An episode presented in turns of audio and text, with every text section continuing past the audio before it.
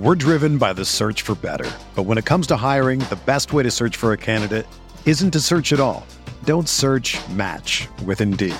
Indeed is your matching and hiring platform with over 350 million global monthly visitors, according to Indeed data, and a matching engine that helps you find quality candidates fast.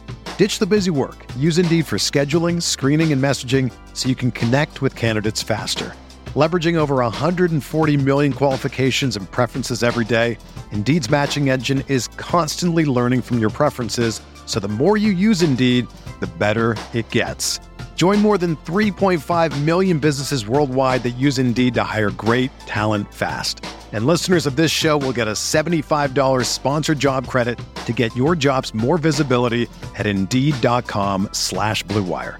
Just go to Indeed.com slash BlueWire right now and support our show by saying that you heard about Indeed on this podcast. That's Indeed.com slash BlueWire. Terms and conditions apply. Need to hire? You need Indeed. This podcast episode is brought to you by Coors Light. These days, everything is go, go, go. It's nonstop hustle all the time. Work, friends, family expect you to be on 24 7. Well, sometimes you just need to reach for a Coors Light because it's made to chill. Coors Light is cold lagered, cold filtered, and cold packaged. It's as crisp and refreshing as the Colorado Rockies. It is literally made to chill. Coors Light is the one I choose when I need to unwind. So when you want to hit reset, reach for the beer that's made to chill. Get Coors Light in the new look delivered straight to your door with Drizly or Instacart. Celebrate responsibly. Coors Brewing Company, Golden, Colorado. Sanders and Sanu get traded. Kenyon Drake is now a Cardinal. We're talking all that and more on RotoViz Radio. What's up, RotoViz?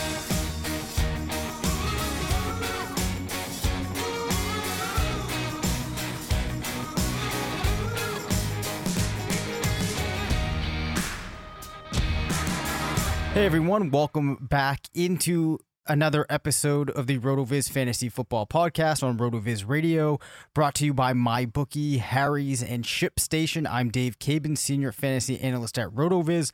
I'm joined by Matthew Freedman, the editor in chief of Fantasy Labs, part of the Action Network. We have a lot to talk about this week. What's going on, Matt? Not much. Uh, recording this on Monday night, just starting to do some of the uh, projections for Week Nine, and uh, I thought it was a pretty decent uh, slate of Week Eight football. Even though entering the slate, I wasn't really all that excited about it. Yeah, and uh, we got to close off with an awesome game last night, which we'll talk about uh, with the Packers and the Chiefs and some interesting performances and movements that occurred heading into week eight. I want to start off talking to you about a player that uh, you've been pretty high on the last two seasons, and that's Kenyon Drake. How do you feel about him becoming an Arizona Cardinal? Uh, I, I mean, nothing matters at this point. Um, I mean, I think he's going to be the guy amazingly for Thursday night football um, because David Johnson is dealing with uh, an ankle and a back issue. I don't think he's going to play. Uh, reports are that Chase Edmonds, uh, I think who's dealing with a knee issue, is going to be out for you know potentially a few weeks. Yep. So Drake could be the guy, um, you know, for a short period of time. But I think once David Johnson comes back or Chase Edmonds come back, they vault ahead of him on the depth chart. Yeah, that's what I'm expecting as well. Now, I do think that he could have a couple of really nice games for them if things break well. Obviously, Edmonds wasn't faring too great before he got knocked out of the game over the weekend. Um, but he might be a good stopgap, Drake, that is. But yeah, I agree. Like, once Edmonds and Johnson are back in the mix, it's going to be tough for him to give you much value. Adrian Peterson had a pretty decent game in his revenge game against the Vikings. Case Keenum, not so much. Uh, did you lay any props on the on these revenge game narratives? Uh, I smashed the under on all of the Case Keenum props, Nice. and they they all hit. Um, and part of it is just because you know Keenum, but part of it is also one, uh, he could be benched at any point. Um, two, uh, the Redskins under their interim head coach have been extremely run heavy. So, uh, I mean, as long as Keenum is out there, and reports are that if he's healthy, he's in the concussion protocol. If he's healthy, uh, he will be the starter this upcoming week. uh, if he's out there, I'm continuing to smash the unders on all of his props. Yeah, and as we've talked about now for a number of weeks, I really don't think there's too much more to talk about. Apparently, Darius Guice might be able to get back in week 11. We'll see on that. But, um, you know, even if he does, I, I don't know how excited one could be about his prospects. Yeah. Um, Emmanuel Sanders traded out of Denver. Courtland Sutton, only three wrecks on six targets over the weekend. Noah Fant actually led the team with eight. DaeSean Hamilton, who I thought maybe could pick up a little bit of the workload vacated by Sanders, only saw one. What did you make of this trade? Uh, interesting trade, like good value, I think for um for the Broncos to be able to get a third for Sanders. So it made total sense for them. Uh, I don't like it quite as much for the 49ers. Like giving away a third for Sanders, I think is kind of steep, but um, I guess they could get that back potentially uh, as a compensatory pick uh, if he leaves in free agency. So, like, I I guess I get it. Like they're thinking that they're in a Super Bowl window and they need to improve their wide receiver depth. So fine, like I I get it. But trading a third for Sanders feels kind of steep. I mean, the one thing that seems crazy is on the uh, the Denver side of this. Um, before trading Sanders, you had Courtland Sutton have like a minimum of seven targets per game, and then with no Sanders, he had uh, his fewest targets all season. Like that's obviously going to re- like improve, but uh, it's just it's a little bit weird. Yeah, so if we look at the rest of the players in the offense, do you have any key takeaways that you're expecting we need to think about moving forward, or is it really Sanders leaves, but this doesn't have much of an impact on any one particular player? Uh, I mean that offense in general is just something I want to stay away from, but I think Fant will continue to uh, to see more workload. Um, he's you know out there almost every snap. He's running lots of routes. Uh, hasn't been targeted quite as much, but I think he will get targeted more. So I'm still like slowly bullish on him. But I I mean I don't think he's anything more than a high end like speculative tight end too. Um, but still long term, I think even though he hasn't been productive, like the early signs are still positive on him. For sure. And I think the fact that we're already seeing games where he's getting up into that eight target range has to be encouraging. Looking at the Colts, who managed to edge out Denver in a pretty uh, close game on Sunday, what this game really reaffirmed for me is just how hard it is to make sense of this passing attack. You know, you you're hoping that maybe you can see one of these receivers that has stepped up in a game be able to carry that forward. Pretty solid, or excuse me, pretty even distribution, solid game for Marlon Mack. Other than that, I'm not too sure that there's anything new we can glean from the Colts' performance over the weekend. Yeah, T.Y. Hilton had a tough matchup against Chris Harris. Um, and so I think that probably impacted some of his target share. Uh, entering the game, he had been averaging eight targets, and then he had six targets last game, which I, I mean, I guess that makes sense given his matchup. Um, I thought he would do better, but I don't want to read too much into um, into one game. I think he's still pretty clearly the number one. And I think that um, although he didn't do much, uh, Zach Pascal has like cemented himself as the uh the number three receiver in that offense. Like he in terms of just snaps played, like he's the other guy that's out there. Okay. Well, yeah, I mean, I guess that is useful. Um might be hard to rely on on him every week, obviously, from a fantasy perspective. Yeah, obviously. But I mean, like he's a warm body that's out there. Like that's pretty much the most we can say about him. And the same with Chester Rogers. He's out there locked into the slot. But um, out of like anyone besides T.Y. Hilton, it's hard to know in any given week who's going to be targeted. Yeah, completely agree. Um, going back to that Minnesota game, Stefon Diggs has now put together three really solid games. Adam Thielen being out of the equation certainly helped, but we have seen the impact of he and Thielen complaining. You have to be impressed with what he's done in this stretch. Yeah, this is this is painful for me um, because I'm like notoriously down on Diggs and uh, and Thielen entering the season, and it primarily has to do with uh, how run heavy I was expecting this offense to be. And in the first three weeks of the season, it was very run heavy. Um, they've eased up a little bit on that, um, and I, they are getting more targets now to uh, to Diggs.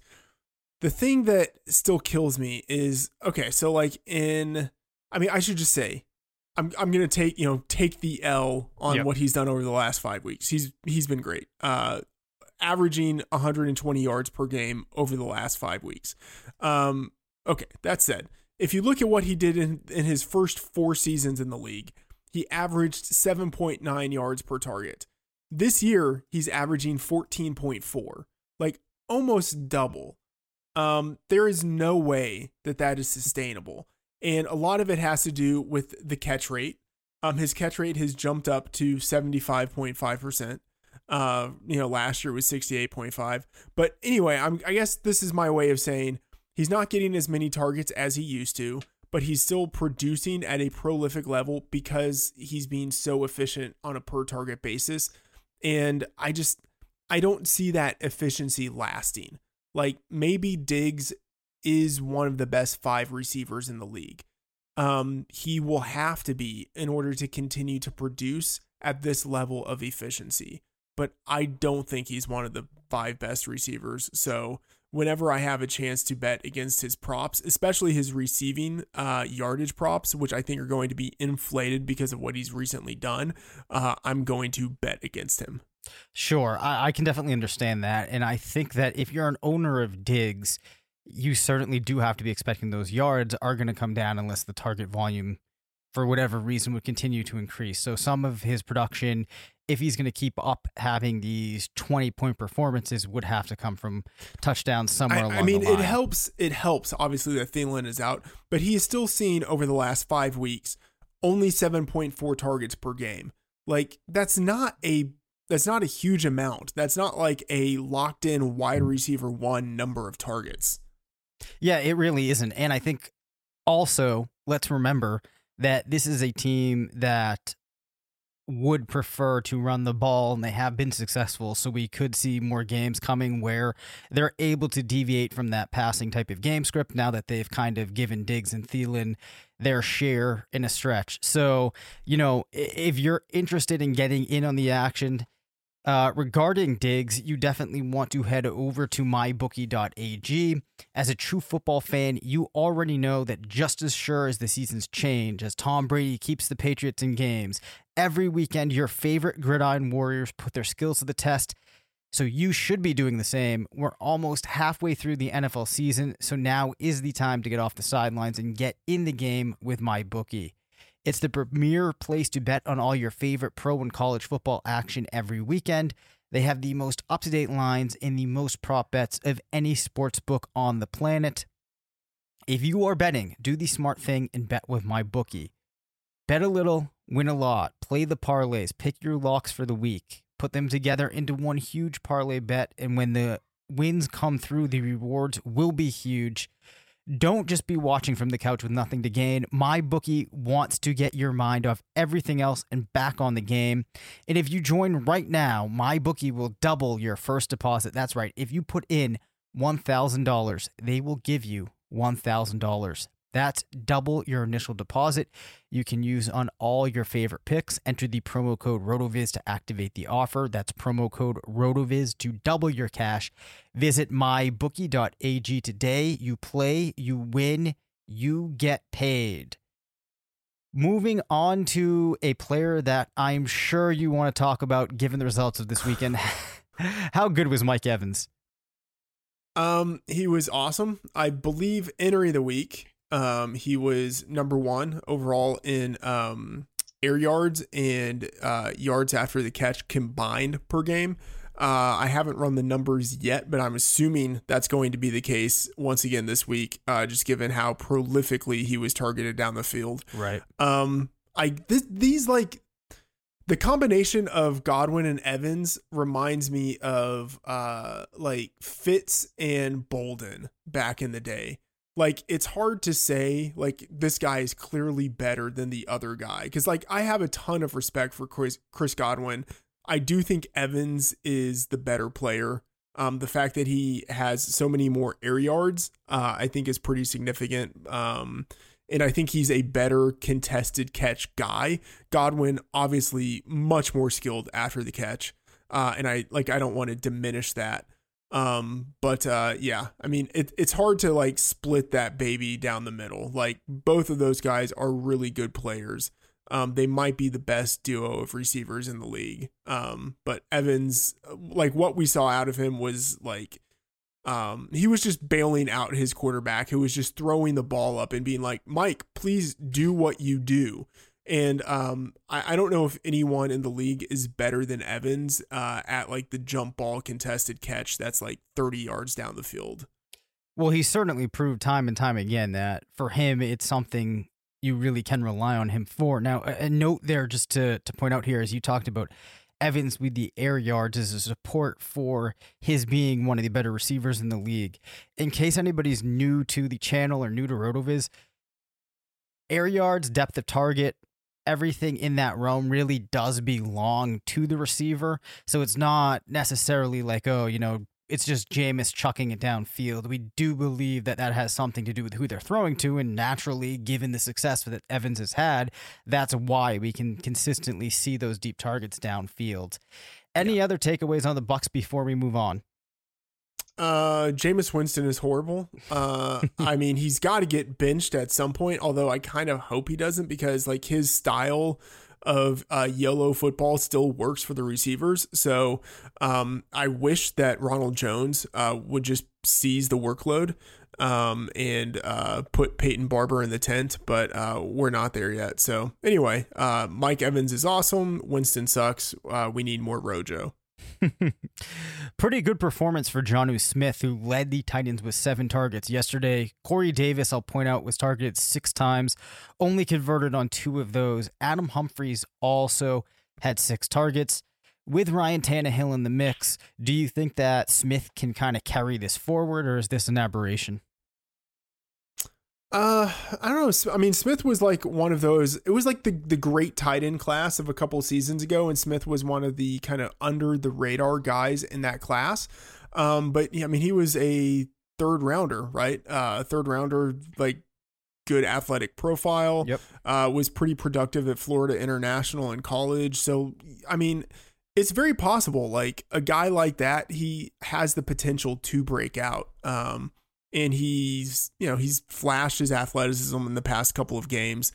Um, so yeah, I mean the target distribution I think is going to be uh, what could screw him over because um, I I mean this is still I think a team that wants to run the ball and I still don't trust Ryan Tannehill all that much. Um, and so I could see and and then on top of that like he's still the tight end you know so I I don't think he's going to be uh, leading the team in targets regularly. I think he's still going to be playing behind Corey Davis and AJ Brown, and then maybe even Adam Humphries to an extent. Um, so he has potential, but I think he will be very volatile. Completely fair. Christian Kirk, 11 targets, added one rush for 19 yards, by and large, the most targeted player for the Cardinals. I think that this holds and this continues.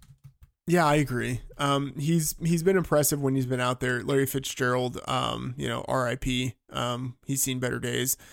Uh, but Kirk, um, he's had double digit targets in three of five games. You know, averaging nine point six targets per game in his five games. Uh, and then like he is getting um those those targets. I mean, sorry, those uh those carries. Like he has three carries in five games. Like I don't I don't think he's going to have um, you know, like a carry per game, but I think like one every other game and like used opportunistically and then he's still getting punt returns and you know, he was a very good return man in college. So like he has multiple avenues to produce other than just his receiving work, but I think his receiving work alone is still enough. Yeah, definitely very encouraging. Now, we actually haven't talked about Andy Isabella yet. Were you expecting heading into the season. I mean, I think in hindsight, maybe we should have known, well, especially after training camp, that it was possible we wouldn't see any Isabella really in his first year. Um, should we be discouraged for the dynasty owners out there that own him?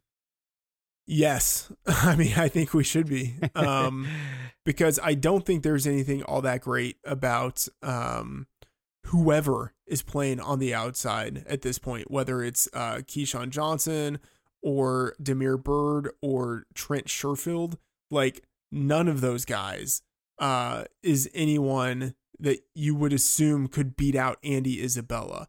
And so I think it, it could mean a couple things. One, um, Isabella is maybe just pretty raw. Um, two, maybe he's just talent wise not as good as we thought. Three, and this might be the part that is uh, most alarming. Um, maybe his coach has just pigeonholed him as a slot only player.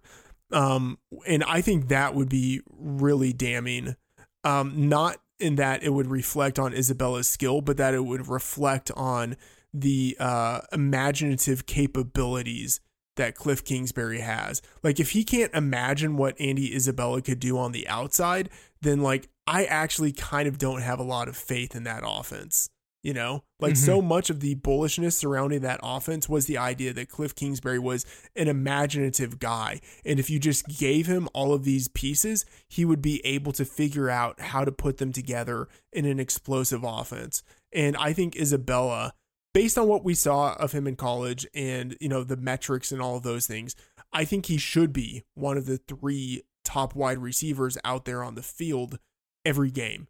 Um, and the fact that like Kingsbury had said, he views Isabella as a slot guy.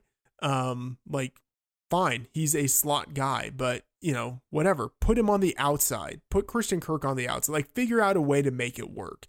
Um, so I, I don't know. It's it's disheartening, not because I think the evaluation of Isabella was wrong, but because like I think the offense that he's in isn't going to be as good as we wanted.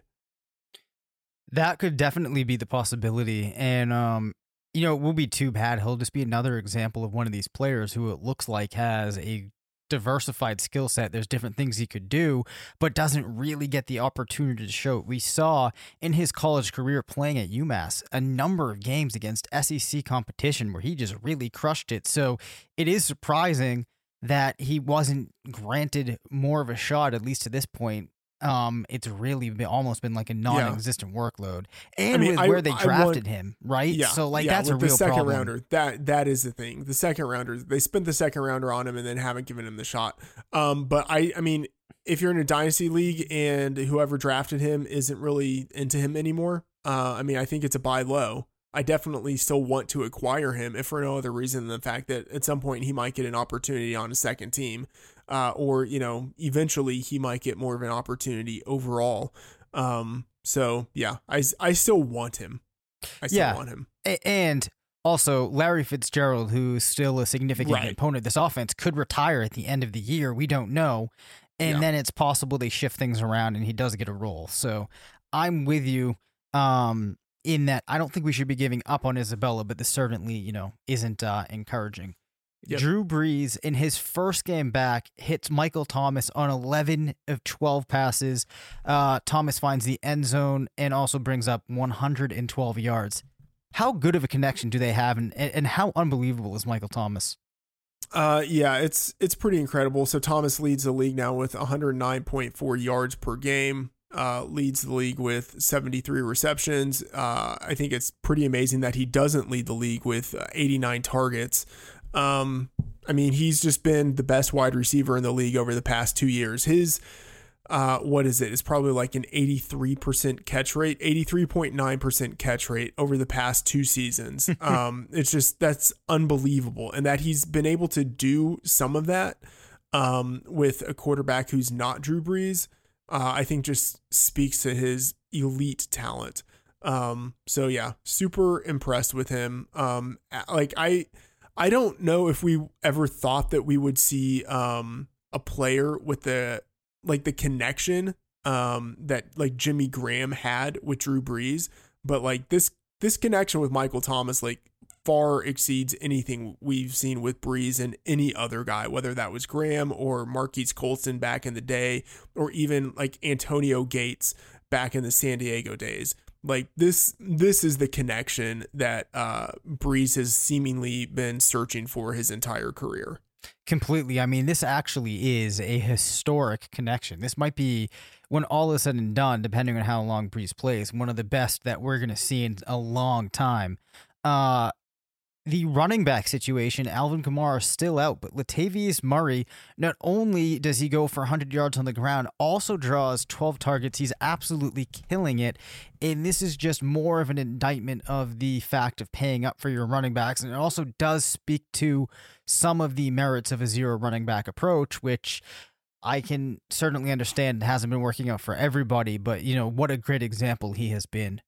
Yeah, I mean, this was the Latavius thesis entering the year. Um, at Action Network, Sean Koerner had Latavius as his uh like number one like handcuff uh entering the season. Uh, and I mean, this is why like Kamara was a guy who was never really meant to be a like quote unquote lead back. Um, Murray is perfectly built for it.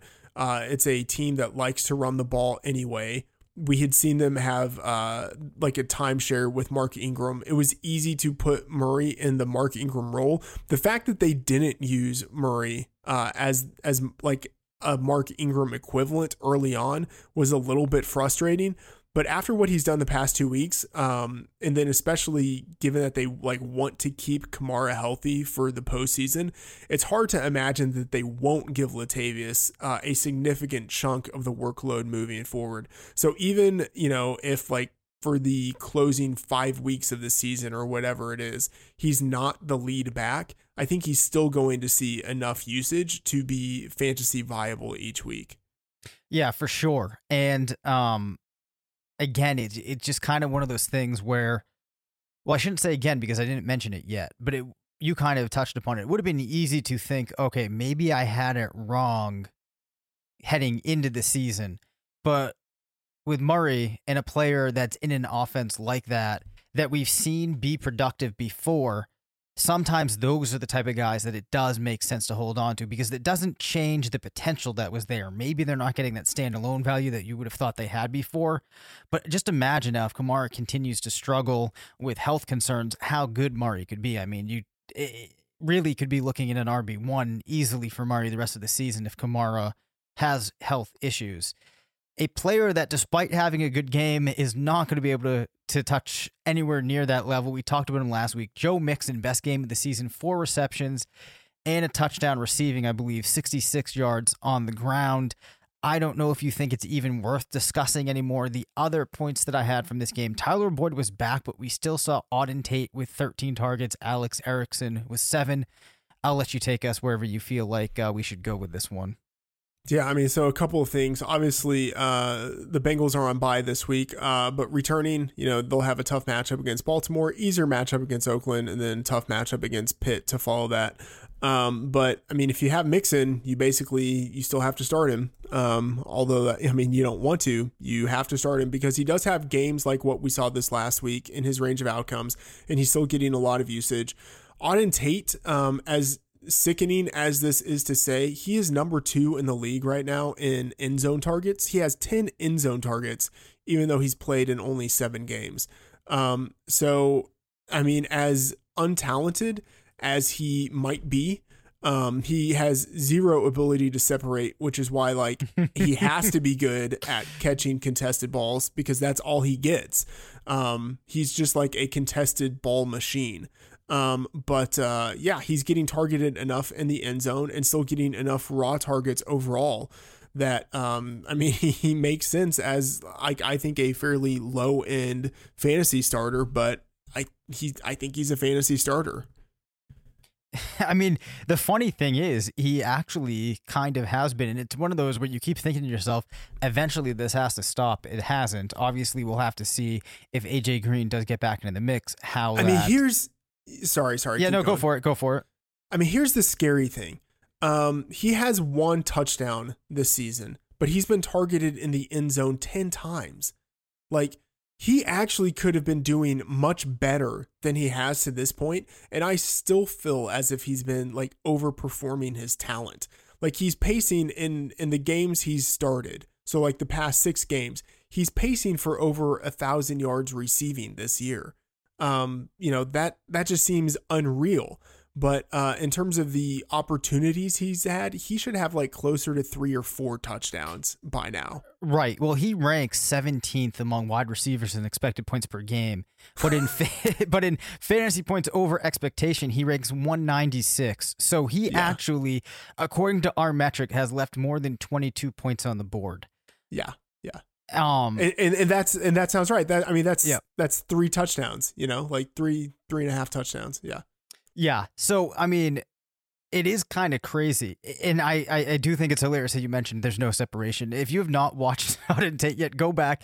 The separation is not there, but he is really good with the contested ball. So, I mean, I, I think that as long as Andy Dalton stays focused on him, we are going to see, honestly, a pretty solid uh, performance from him for the rest of the season from a guy that you never would have expected entering the season. Yeah, I mean he's like uh like what Devin Funchess was in um in Carolina or even like uh poor man's Kelvin Benjamin. Like that's what he is. Yeah, well, you know, it's funny because he kind of took over the Kelvin Benjamin role at Florida State after Benjamin left. Yeah, exactly. Yeah. Um and was another guy that it was used ver- like in a very similar fashion where you would kind of think to yourself if you weren't paying attention to the stuff like speed, route running ability, and you were just watching him go up and catch those passes where he had to physically beat his competitor, you'd say, all right, you know, maybe this guy does have an NFL future. Um, and now we're kind of seeing it translate in the same way for him. Cooper Kupp, 220 yards on seven receptions. He is insane. Uh, also, Darrell Henderson used more than Gurley yesterday. Yeah, uh, Cooper Kupp. I mean, I don't, I don't know what to say about him. I mean, we obviously weren't expecting this, um, but I mean, I do think like uh, Matt Kelley was pretty pessimistic on Cooper Kupp entering the NFL. Like I think he called him like the angel of death, the white angel like of death. Yeah, yeah. I mean, and a lot of it just had to do with his athletic profile, like you know, zero zero speed. Um, but you know, he did have agility, and like that's what we see out of Cooper Kupp. Like he is uh, the perfect slot receiver, and he's with a quarterback um, and a coach combination that I think can use that really well.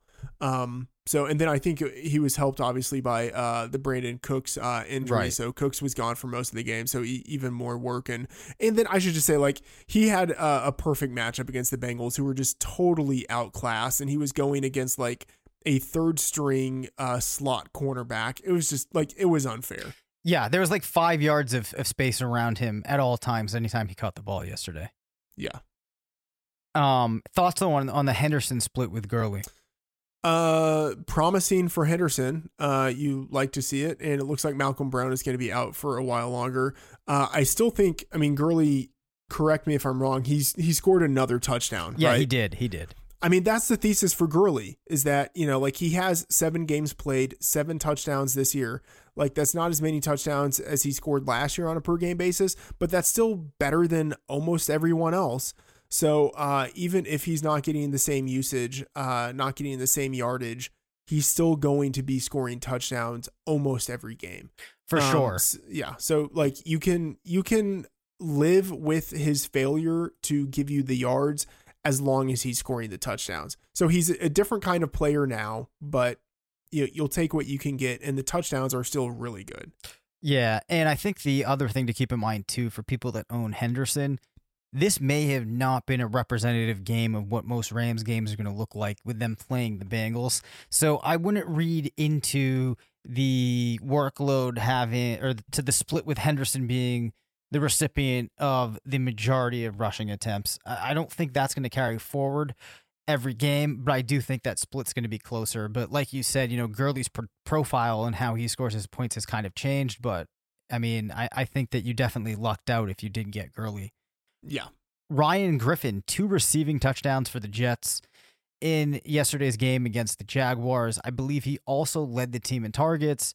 Are we reading into this, or is this uh, just a one week type of thing? And we should also mention, in conjunction with this, it's possible that the Jets might try and move Robbie Anderson.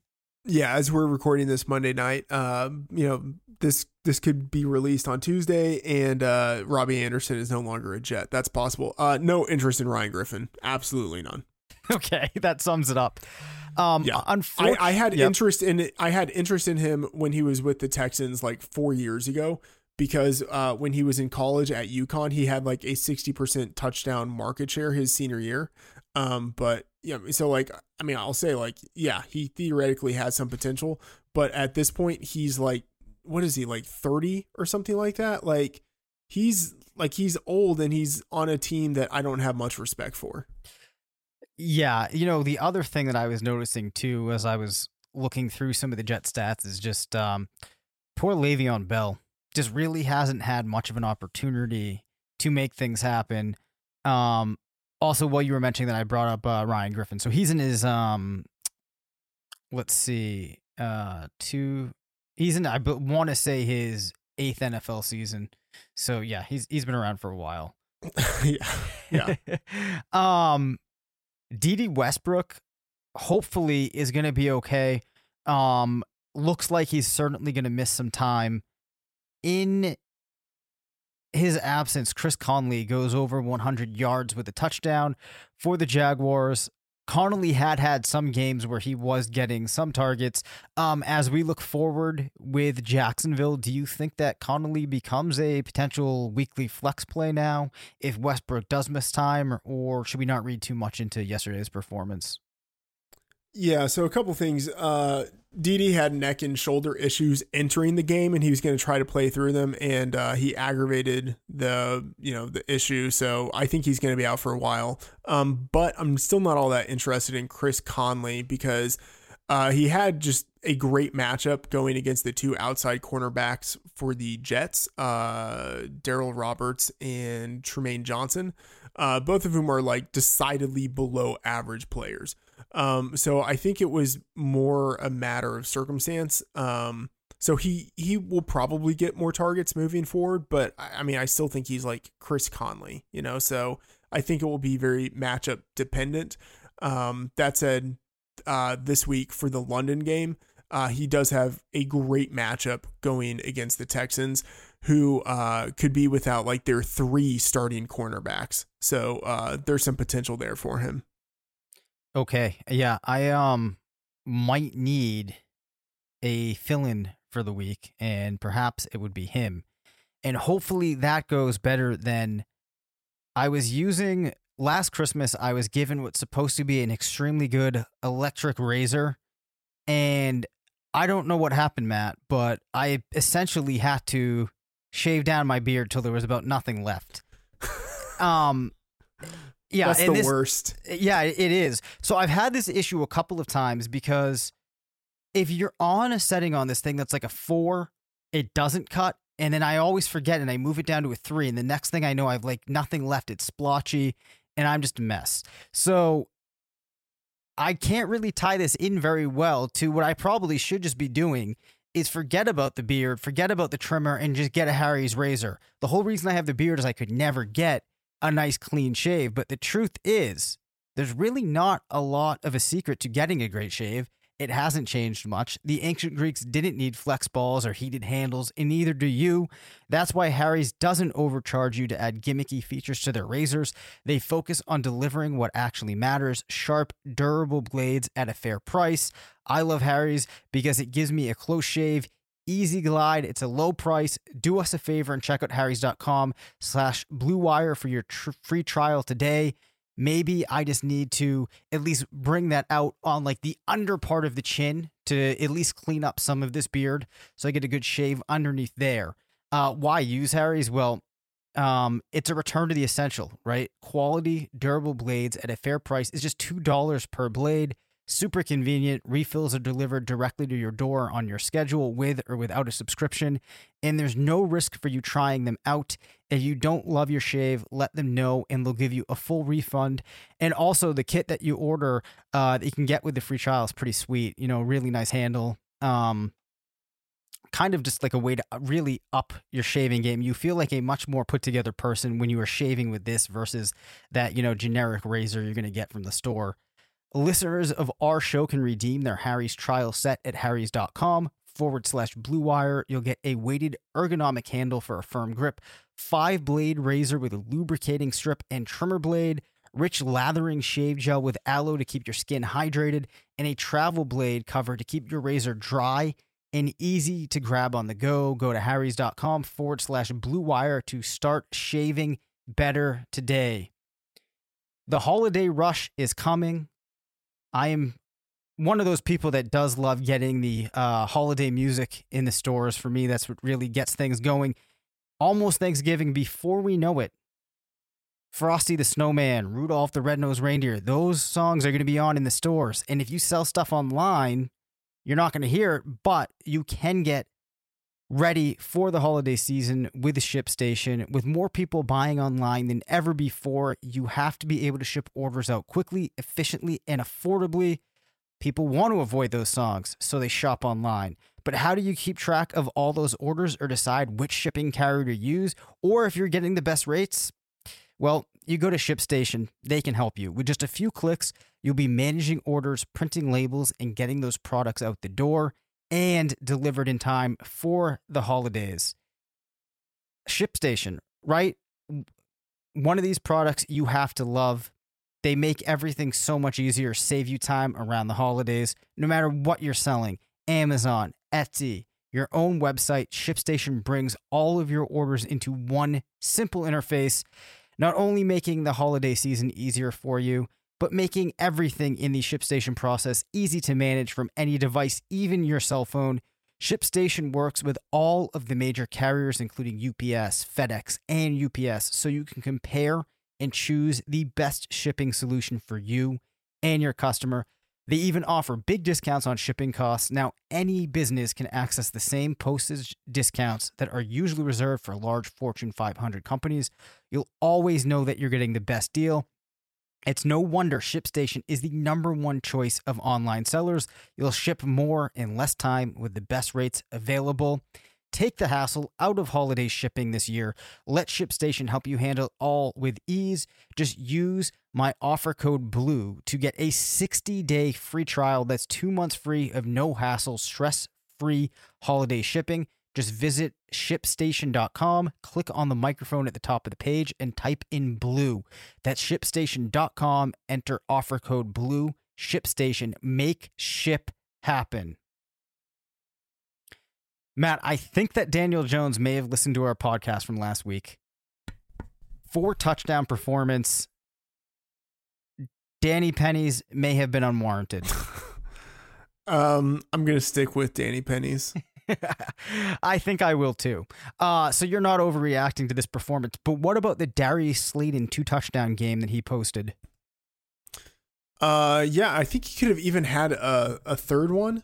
Um, and I should say I'm uh, a little saddened that uh, the world missed out on the uh, Darius Slayton versus Darius Slay uh, wide receiver cornerback matchup uh, which would have sort of like broken all naming conventions. but um, yeah, I, I say this as like I, I know almost nothing about Darius Slayton. Like he was one of those guys that I really didn't think about when he was entering the league this year. Like played at Auburn, didn't really do much there.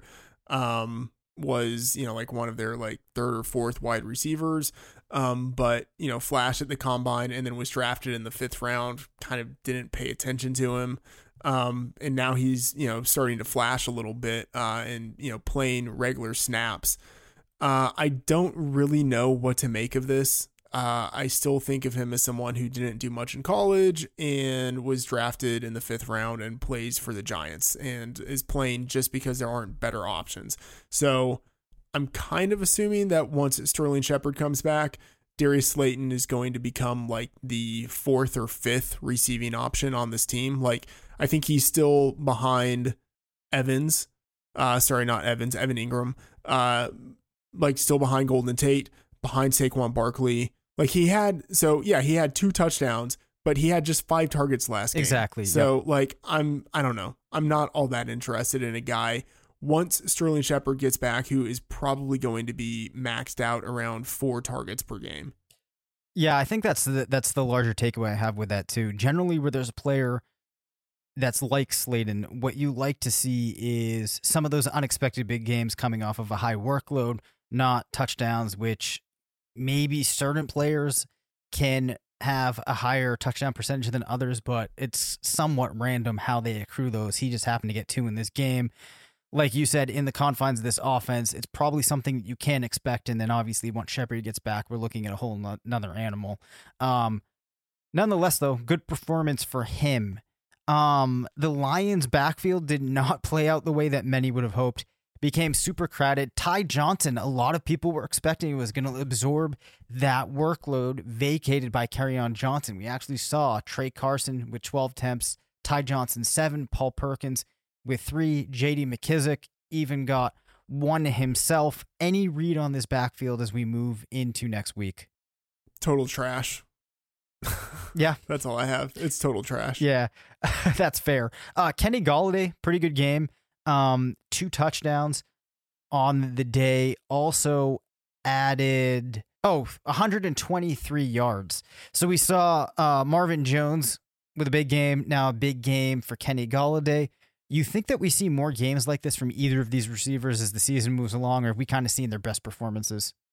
I think it's Golladay moving forward. Um, he's tied for third in the league in end zone targets. So, like, they are giving him the high value targets. Uh, he's also being targeted down the field. So, uh, you know, that gives him more value. And uh, since the Golden Tate trade last year, uh, we've now had 15 games. He's had 8.7 targets uh, per game. Uh, so that's pretty good. And then um, this year, you know, it's it's held relatively steady. Like I think we're going to consider.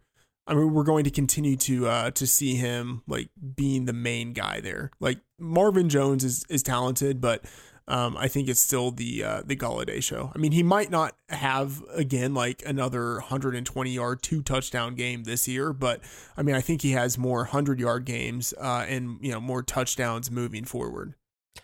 Yeah, I think that I, I would agree with that. Um, pretty encu- encouraging for Golladay. Now, a player that has not been able to live up what too many would have hoped is Mike Williams. And I, I need you to answer a question for me here because I'm actually having trouble believing this. Is, is it correct that he is yet to score a receiving touchdown this year? Yeah. It's it's uh it's pretty sad. So this is like um regression uh like epitomized, huh? Yeah, it's it's regression overkill. Um, it's like uh Matt Ryan going from his MVP season to the season he had afterwards, where like the pendulum just swung totally in the opposite direction, and now it's kind of like settled in the middle, like closer to where he is. Like this is um this is overkill. Like Williams is, I believe, like top five, like top ten in the league in air yards per game. Um, like he's getting his yeah, he's opportunities. Fifth, fifth in air yards per target. Yeah. Um, he's getting his opportunities. It's just, you know, he's not converting them into touchdowns, but at some point it's going to happen. You would think. So here's here's also just a crazy thing of the flipping efficiency, right? Last season, 61.4 fantasy points over expectation. This year at minus 19. Um, you know, really hard to say which one of these is more representative him of him over the course of his career. It's also tricky to try to use uh, an efficiency metric metric like this year over year. But I do think Right. that as far as his fantasy prospects go, I'm not going to be shocked if we start to see him kind of raise that uh, 57th PPR per game rank up into you know high 30s. I think that's definitely a possibility.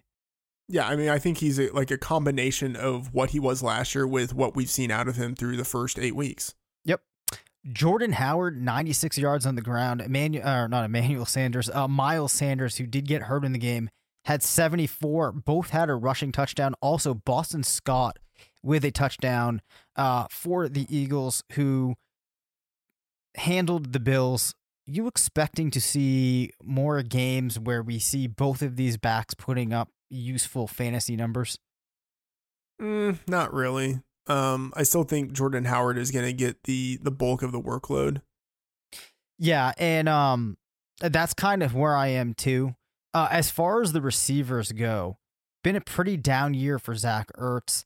Um, I do want to mention though that Nelson Agholor might be a player if you're in real dire straits worth looking at because the team does face a pretty easy schedule down the stretch, particularly in the playoffs. Now, that's not to say that you're necessarily going to start him, but if you find yourself with a banged up wide receiver core, he's a player that you could consider. Um, having said that, though, I think it's kind of been, well, I guess compared to expectations heading into the season, um, you could still say it's been somewhat of a disappointment uh, for the passing game for the Eagles with how Wentz has performed from a fantasy perspective and how um, uh, Zach Ertz has. I, I don't know if if you see things kind of changing for them as Yeah. we move forward.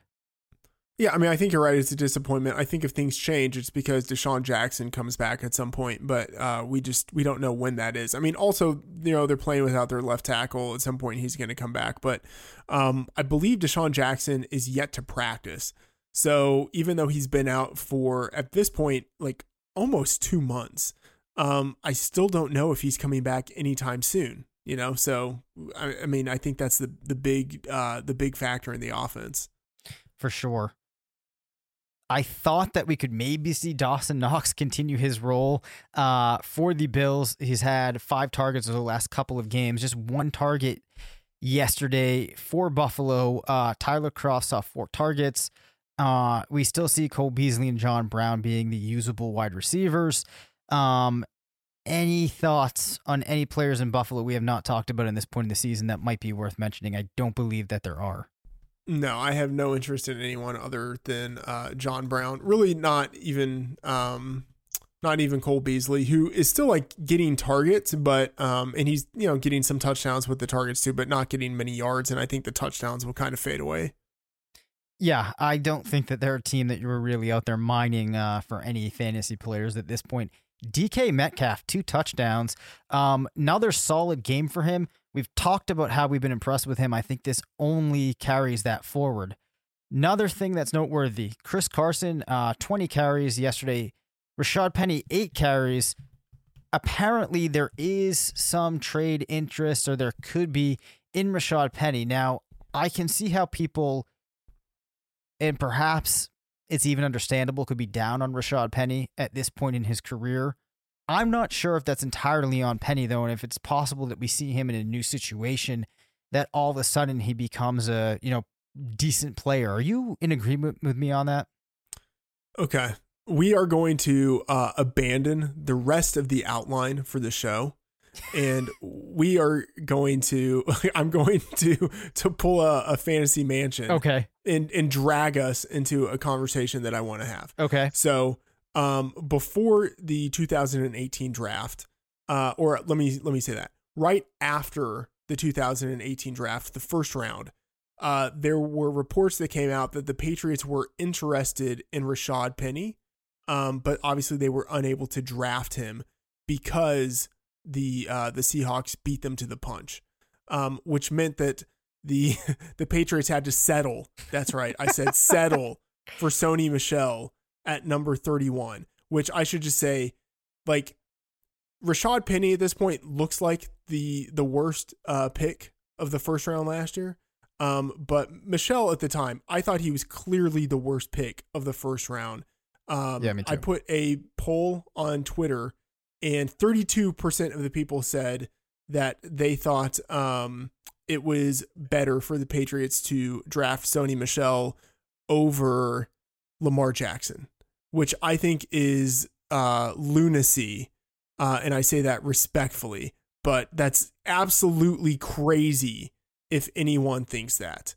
Um, I, I just I don't know how you even get to that point. Like I think I'm gonna write an article about it this week because like they're they're playing each other. Um, but it's I, I don't know where where are you on this because like the idea of thinking that a running back is better uh, or offers more value, regardless of whatever happens afterward, but like is better than a uh, a first round quarterback who's 21 years old, uh, who like I think could fit very well with what Bill Belichick would want to do. Like I think Belichick could mold him, and especially with Lamar Jackson, there was this idea of like he's raw, perfect. You you have the perfect quarterback to bench him behind for years while you develop him. Um, I just and then especially with what we've seen out of him, like I know you um you bristled a little bit when I said Vick, but like he is Michael Vick. Like that is who he is. And Sony Michel is a small LeGarrette Blunt. Like there's there is no way that like Michael Vick 2.0 is worth less, regardless of whatever else is happening on your team, is worth less than Sony Michel. and people who are pointing to the outcome of oh well he helped us win the Super Bowl or oh well he was really clutch for us in the playoffs like you are totally missing the point of what a running back does for your team Like Sony Michel was the least important part of the Patriots running game last year. I am in complete agreement with you. Maybe not on everything that you just said, but even if you take this in a very simplistic approach, right? And you do look at some of the outcomes, um what are teams going to give you at this point for Lamar Jackson? What would other teams give you for Sony Michel? I mean, I think that's pretty much all that you need to know. Right. And that's that's that's ignoring the larger implication of taking Sony Michel there in that even if you are going to take a running back, there were two better running backs on the board available at that point. exactly. Anyway. Exactly. Exactly. Right? In Yes. Nick Chubb, who's who's substantially better, I would say. And at the time I think there was signal that he was better. And then there was also Derrius Guice. Now this is one of those where we can go back and we can look at outcomes. But if you go back before uh poor Derrius Guice suffered these injuries, I mean, I think there were very compelling reasons that he would be a better back than Sony Michel. But the larger takeaway is how many Lamar Jacksons are there? Regardless of whether he's Michael Vick 2.0 or not, he's a much scarcer resource than a Sony Michel, who, you know, there's been so many games, if you want to talk about results, where he really hasn't done very much. And who's to say if another back is in there that they're doing a lot? But the point is, for the Patriots, doesn't really matter. And that was the most confounding part about the whole pick was Yeah. they had shown time and time again they could take a different running back. It could be anybody. It could be Jonas Gray, for God's sakes. You put him in there and he can have a monster performance.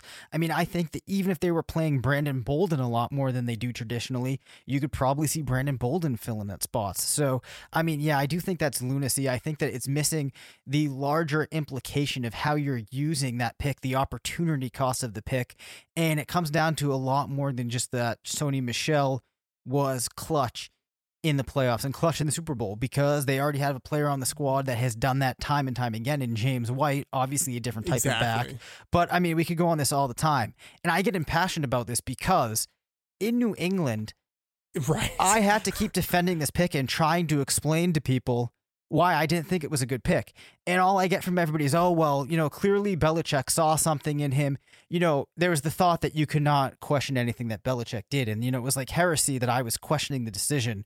Um, and of course, you know, I'm trying to explain to people, uh, you know, size adjusted speed and like all of these different college metrics Yeah. and everything. And I am just getting so much pushback. So, And, and I mean, yeah, the the point of like if you could trade someone on the open market, like which guy would get more value at this point? Clearly, it's Lamar Jackson. And also, like as you mentioned, the Patriots didn't really have a need at the position. One, because they had James White on the team. Two, because you can find you can find running backs late. Like they've shown the ability to do that. And then also in the draft, if you just look at like positional scarcity, like they were like not even thinking about positional scarcity in terms of like how guys um like the value that they add to your team, the production that they add to your team, but if you're thinking just in terms of the prospects, there was a clear teardrop after Lamar Jackson. right. Like he was the bottom of the quarterback tier. Whereas you look at Sony Michel, like he was near the top of that tier of running backs, like just in terms of like who was available. Like Mm. you know, like you had Chubb available, on Johnson, Derrius Yep. Royce Freeman. Like you couldn't really say that Sony Michel was definitively better than any of those guys In no way. entering, entering the league. And actually, to put this even a step further, anybody that's been listening to the show for a while knows how much I did not like Devin Singletary as a prospect coming out of school.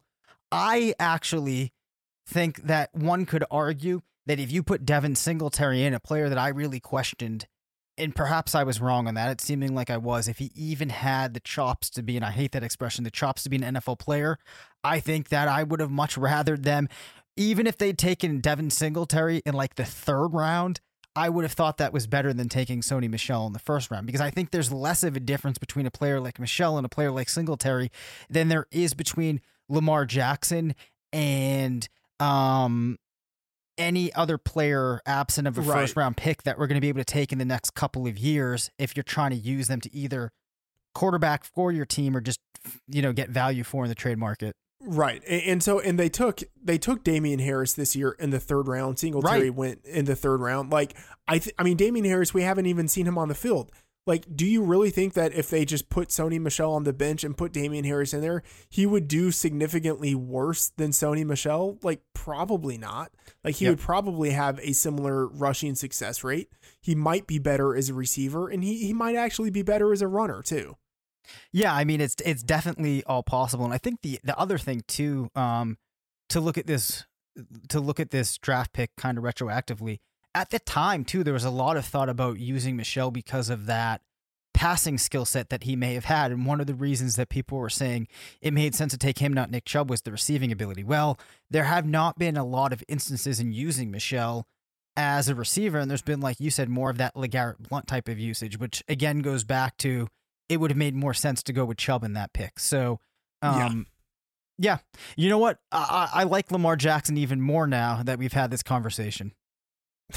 Oh, that, oh, that's good. Anything I can bring you around on Lamar Jackson. I mean, I should say this this game. This is the, and this is almost like a, a contra indicator. Like this is the game to fade him.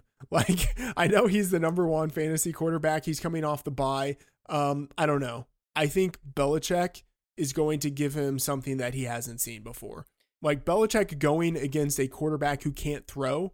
Um, that that would scare me if I'm a Lamar Jackson backer. And the thing is, like, I know that like Jackson is almost like I- if there is a a quarterback who can't throw who could beat Belichick, it would be someone like Lamar Jackson.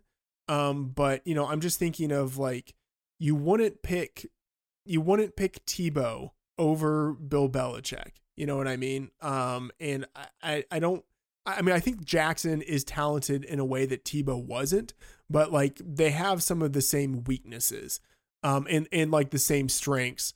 Um, but yeah, I, I'm I'm not optimistic on Lamar Jackson this week. So this will be like the one time when you come around on Lamar Jackson, and then he uh, he totally looks horrible this upcoming week, and then everyone will be down on him for the next coming months, and he'll still be great, uh, you know, per game after that. But this week, I think it'll be rough. Yeah, I'm I'm I'm inclined to agree with that, especially um with just how difficult it's been for anybody going against the Patriots this season. Uh, if you go into the stat explorer and you look at how quarterbacks have fared against the Pats, I mean it's really ugly. Now, to be fair, they haven't played the greatest slate of quarterbacks, uh, but this defense is really good. Uh, before we close, since you did hijack this episode, which I, I actually enjoyed that conversation, so I'm glad that you did. But we're coming up on, on um, our time that we have for the show. Baker Mayfield struggled against the Pats as the rest of these quarterbacks have. Clearly, Denver, uh, not Denver, excuse me. Um, clearly, Cleveland. It's been a very disappointing year. Baker Mayfield has not lived up to the expectations people had for him. Is Baker Mayfield perhaps just not that good? Uh, yeah, that's that's possible. Um, I think part of it is just the struggles of uh, a rookie head coach who is uh, in too deep, and they're not letting Todd Monken do enough, and you know he he's yet to establish a connection with uh, or a strong connection with Odell Beckham Jr. And so uh, I I think better days are ahead for him, but it has been a very rough uh, second season for him.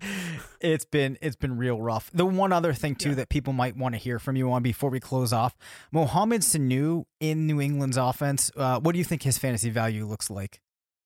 Basically, what it was with the uh, the Falcons. Know, that's pretty much it. Yeah, I mean, I wouldn't overreact if I'm anybody to this. I think Sanu is going to be a big piece for them, contributing from a real football, real life football standpoint. Um, but if we weren't seeing big games out of Josh Gordon, I don't think that all of a sudden you're going to start seeing these big games from Sanu.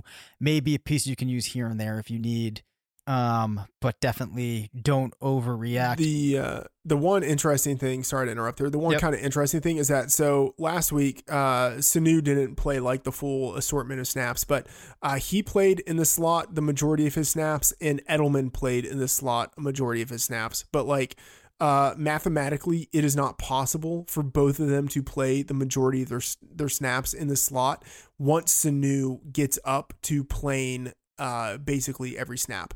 So uh, I think what we're going to see, and I think we saw this a little bit when Sanu was out there, Edelman kicks out uh, to the perimeter. So like it will be interesting to see how Edelman does out there. Like I still think Edelman is good enough, but um, Edelman in the slot is just different than Edelman outside. Yeah, completely agree with that.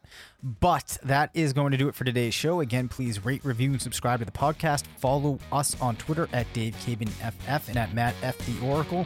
And until next time, remember, it's not a fantasy if you believe it.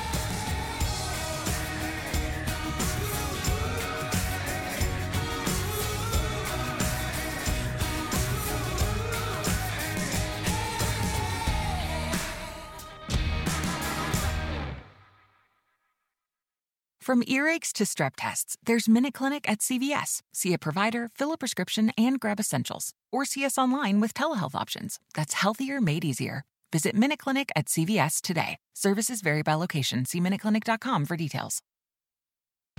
Whether you're a world class athlete or a podcaster like me, we all understand the importance of mental and physical well being and proper recovery for top notch performance.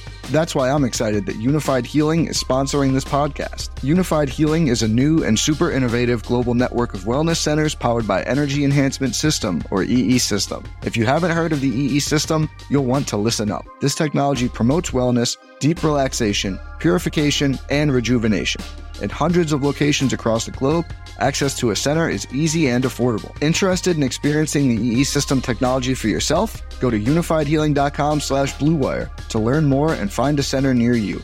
That's U-N-I-F-Y-D healing.com slash bluewire. No material or testimonials on the Unifyd Healing website are intended to be viewed as medical advice or a substitute for professional medical advice, diagnosis, or treatment. Always seek the advice of your physician or other qualified healthcare provider with any questions you may have regarding a medical condition or treatment and before undertaking a new healthcare regimen, including EE system.